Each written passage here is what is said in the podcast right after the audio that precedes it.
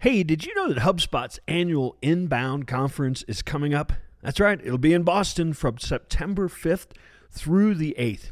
Every year, Inbound brings together leaders across business, sales, marketing, customer success, operations, and more. You'll be able to discover all the latest must know trends and tactics that you can actually put into place to scale your business in a sustainable way.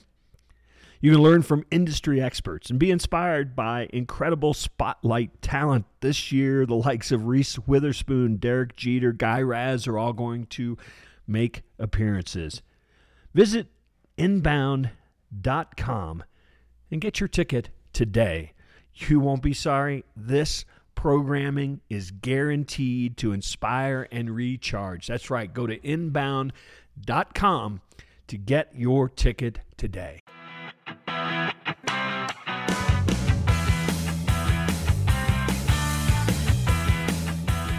Hello and welcome to another episode of the Duct Tape Marketing Podcast. This is John Jantsch, and my guest today is Siri Lindley. She is a two time world champion triathlete and winner of 12 ITU World Cup races. She's a top female triathlon coach in the world, and she guided Olympic medalists and Ironman champions to not only become better athletes, but also better people.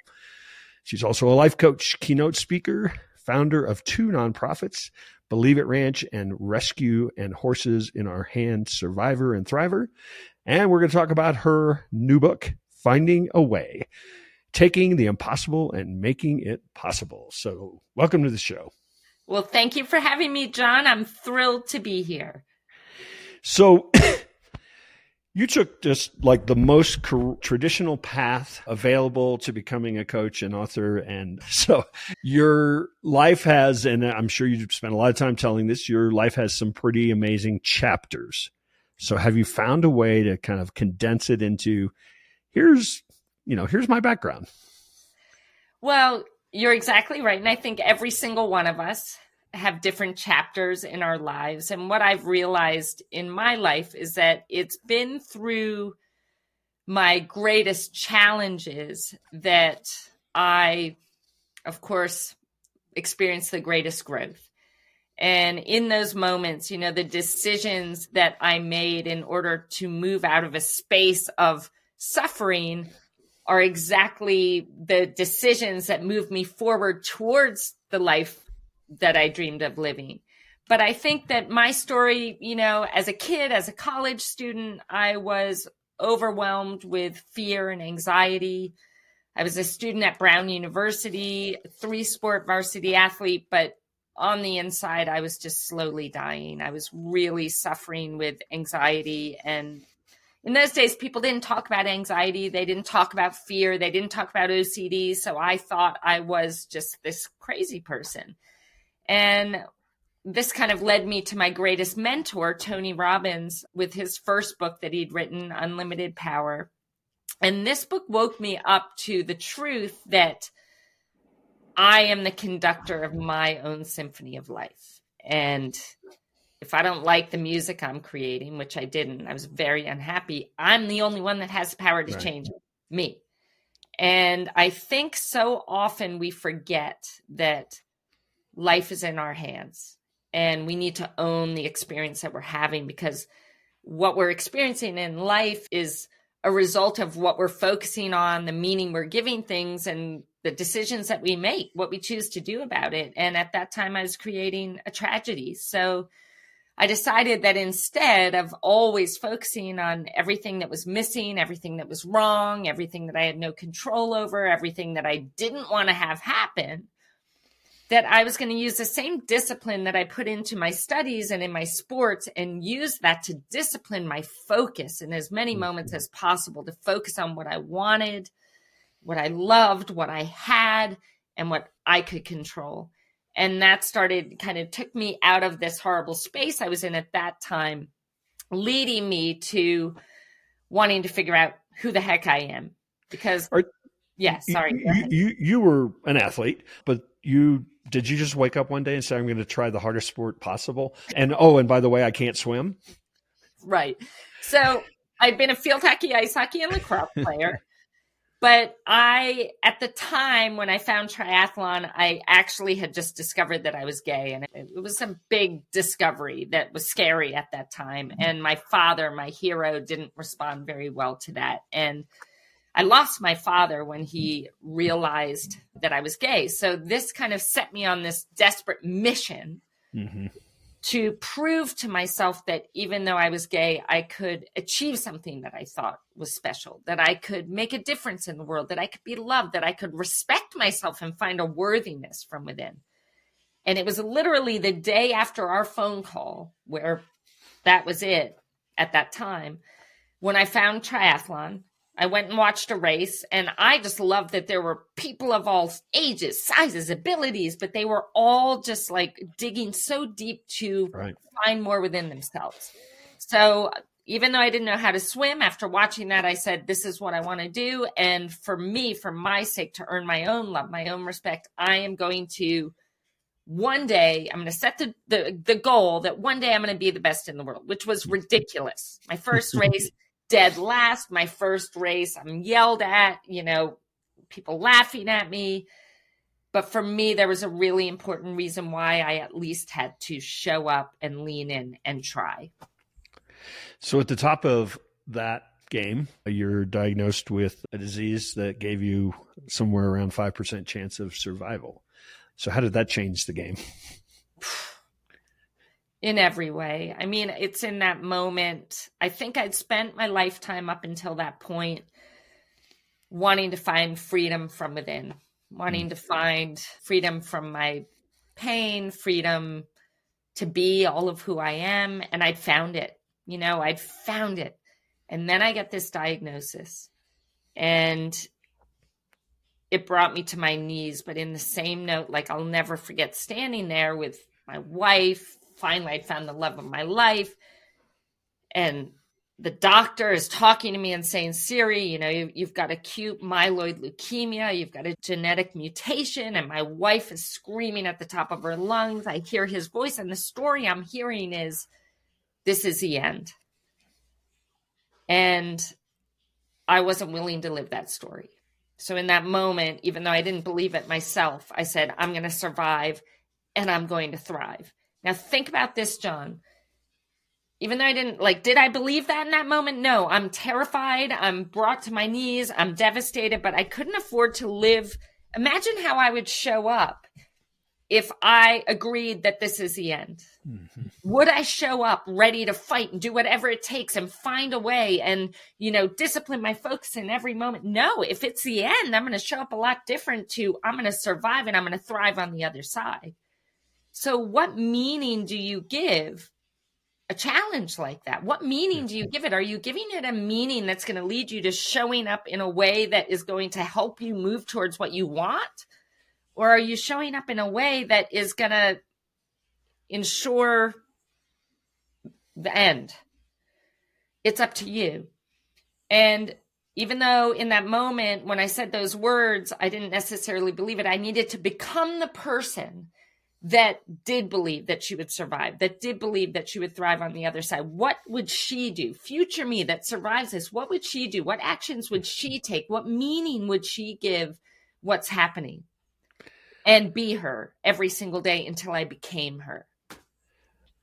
How, and I suspect this is still hard to talk about sometimes, but how much of that belief do you attribute to actually surviving? All of it because think about this. I mean, the meaning you give something determines how you show up, what mm-hmm. energy you show up with, which then determines the actions that you take. And I believe that was the most important thing was deciding knowing that my outcome was to survive this. My outcome and I remember saying it, you know, I walked into the first big meeting I had with my medical team and when I walked in, I could see the looks on their faces. And it was that look of like, oh my God, she's so young and this is so mm-hmm. sad. And I walked in and I said, look, I'm going to survive this and I'm going to thrive on the other side. This is going to be my most beautiful triumph. And if there is anyone here that doesn't believe in that, I need you to leave because I need to surround myself with people that believe as much as I do that this is possible. So think about like who are you surrounding yourself with? Mm-hmm. And what are you clearly articulating what you want?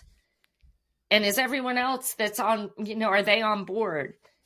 But the, you know, from that point, in every single moment where I was deeply suffering, I mean, in my darkest moments, I would catch myself and I would say, Siri, like focusing on how sick you are, how weak you are, how terrified you are, that is not going to help you heal. So I would change the channel just to gratitude for the fact that I had health insurance, gratitude for my doctors, my donors, my mom who slept on the couch in the hospital every night. And that gratitude was the bridge from despair to hope. The gratitude gave me a little bit more energy where I could make, make better decisions on what to focus on. And thus, fill myself with more of what I needed to actually take steps towards surviving. And we all can do this. And now let's hear a word from our sponsor, Marketing Made Simple. It's a podcast hosted by Dr. J.J. Peterson and is brought to you by the HubSpot Podcast Network, the audio destination for business professionals. Marketing Made Simple brings you practical tips to make your marketing easy and, more importantly, make it work. In a recent episode, JJ and April chat with StoryBrand certified guides and agency owners about how to use Chat GPT for marketing purposes. We all know how important that is today.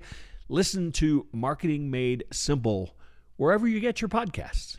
Hey, marketing agency owners, you know, I can teach you the keys to doubling your business in just 90 days or your money back. Sound interesting?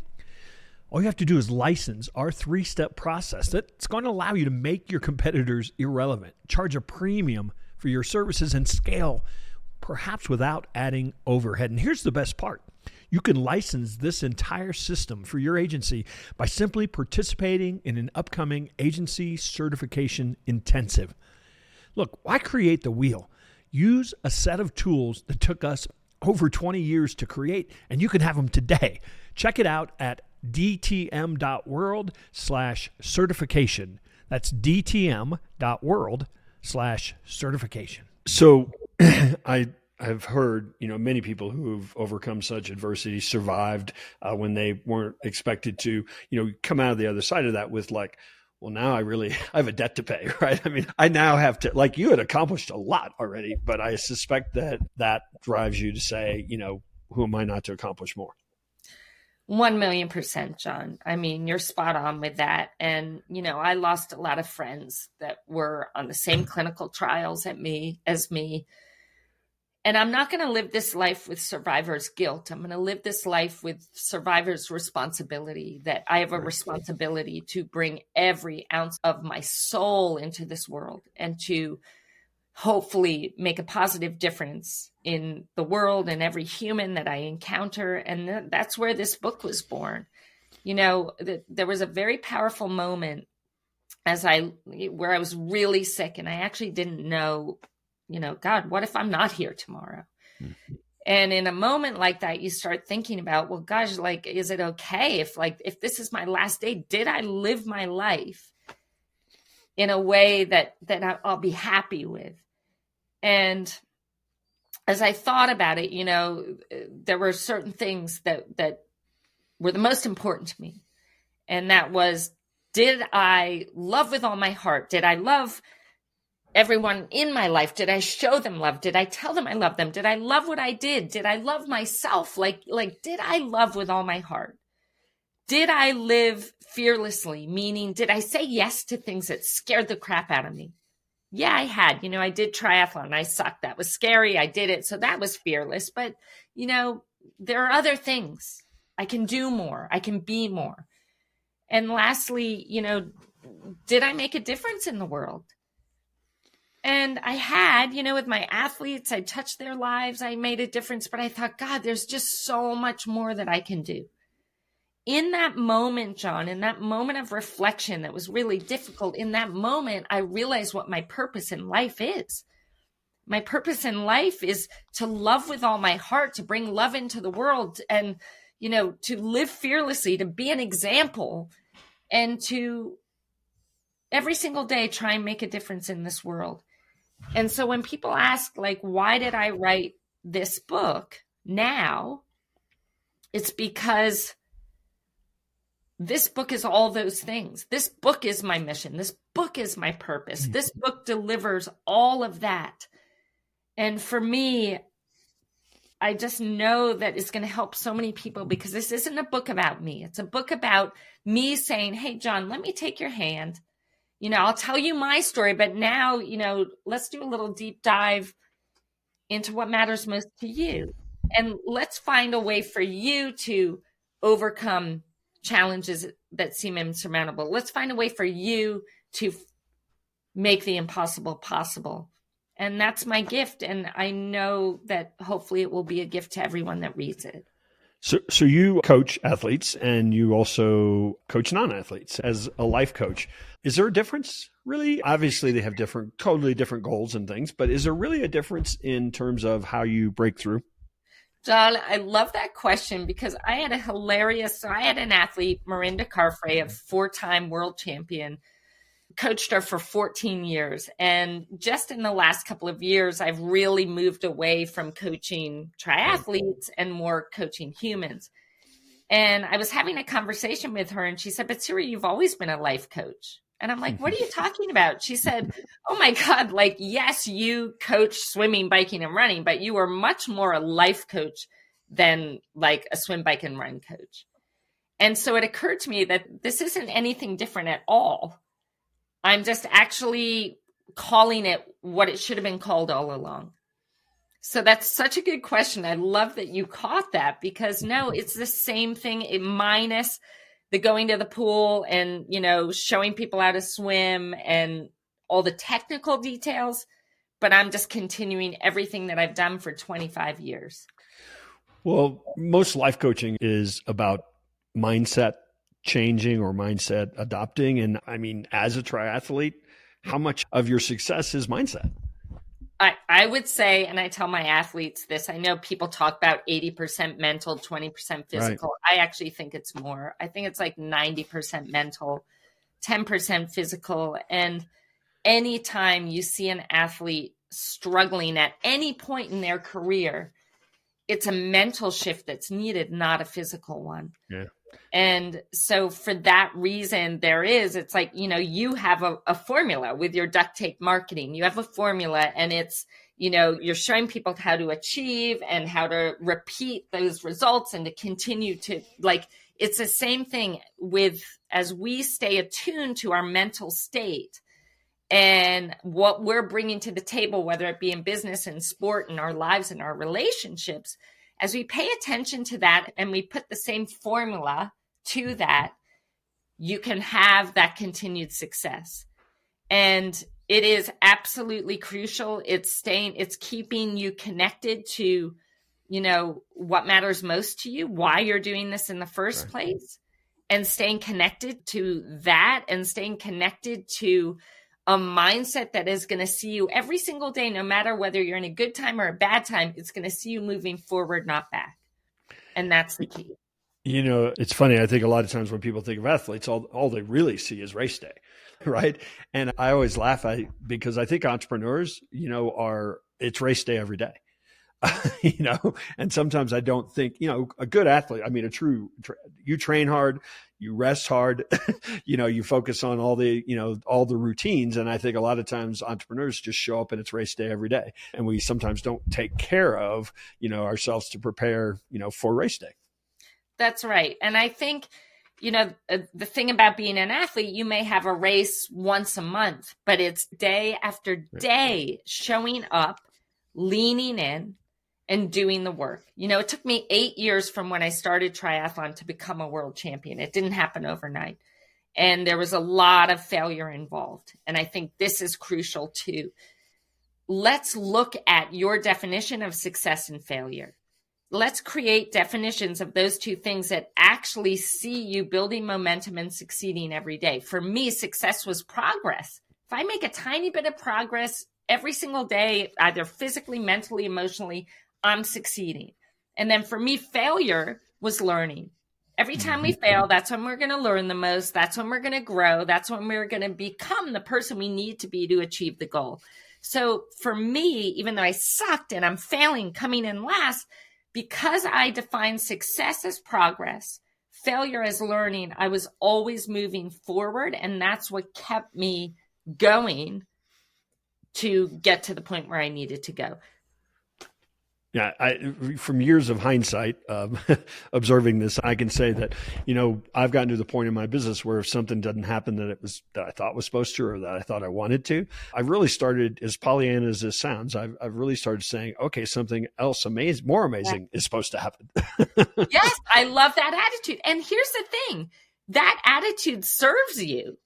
So why would you give it any other meaning that's going to make you feel bad or discourage you or you lose confidence? Like, don't do that. Like, give things a meaning that is actually going to empower you and move you forward. Yeah.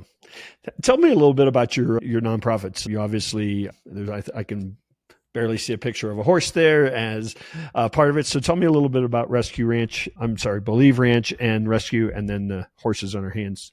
Well, Believe Ranch and Rescue, we actually rescue horses from slaughter. 60,000 mm. horses a year when we started were being slaughtered for human consumption, and it was just a horrific practice. This horse came into my life and changed me in a matter of months. And when I got online and looked up why did I need to rescue a horse, that's when I realized what was happening. So that was about six years ago. Since then, we've saved 265 horses, hmm. most of whom have gone on to heal humans. So it's mm-hmm. come full circle. They are incredible healers, people with anxiety, trauma, PTSD, people facing, you know, really dire diagnoses. It's just the work that we do almost every weekend is just so profoundly uh, transformative for people. So, but from that, we'd rescued 265 horses, and we thought, you know, this is a band aid. So we formed another nonprofit, Horses in Our Hands, which is a 501c4, which is lobbying in Washington, D.C. to actually pass a bill that will ban this once and for all. And through our raising awareness campaign, we've reached 84 million homes, wow. sent about 250,000 letters, and the numbers of horses being slaughtered has gone from 60,000 to 23,000 last year. So even though the bill hasn't passed, our work has really had an impact on in raising awareness, lowering that number. You know, 40,000 horses are still here today yeah.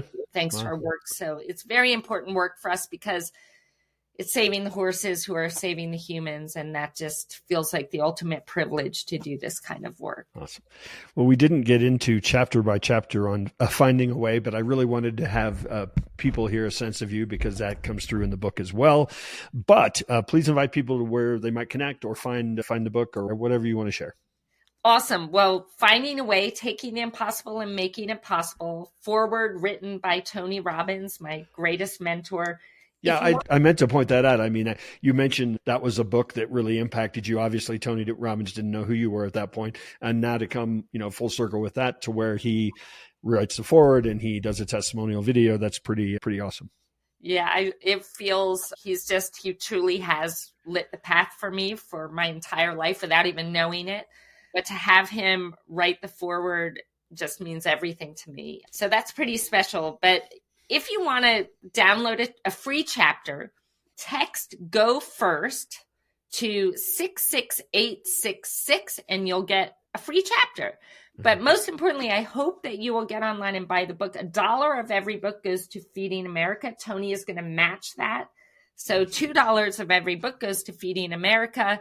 And the rest, anything that comes to me, is going to save horses. So it's for a good cause, but most importantly, I believe that this book, should you give it a try, is going to really change your life. I believe in that. And I'm so looking forward to sharing it with all of you. And I thank you, John, so much for offering me the opportunity to share a little bit of me and a little bit about this mission and purpose that means so much to me. You're amazing. I, I love the thank, thank you so much. I appreciate you stopping by the Duct Tape Marketing Podcast. And hopefully we'll run into you one of these days out there on the road. Can't wait. Thank you, John. Hey, and one final thing before you go. You know how I talk about marketing strategy, strategy before tactics. Well, sometimes it can be hard to understand where you stand in that, what needs to be done with regard to creating a marketing strategy. So we created a free tool for you. It's called the Marketing strategy assessment. You can find it at marketingassessment.co, not .com, .co. Check out our free marketing assessment and learn where you are with your strategy today. That's just marketingassessment.co. I'd love to chat with you about the results that you get.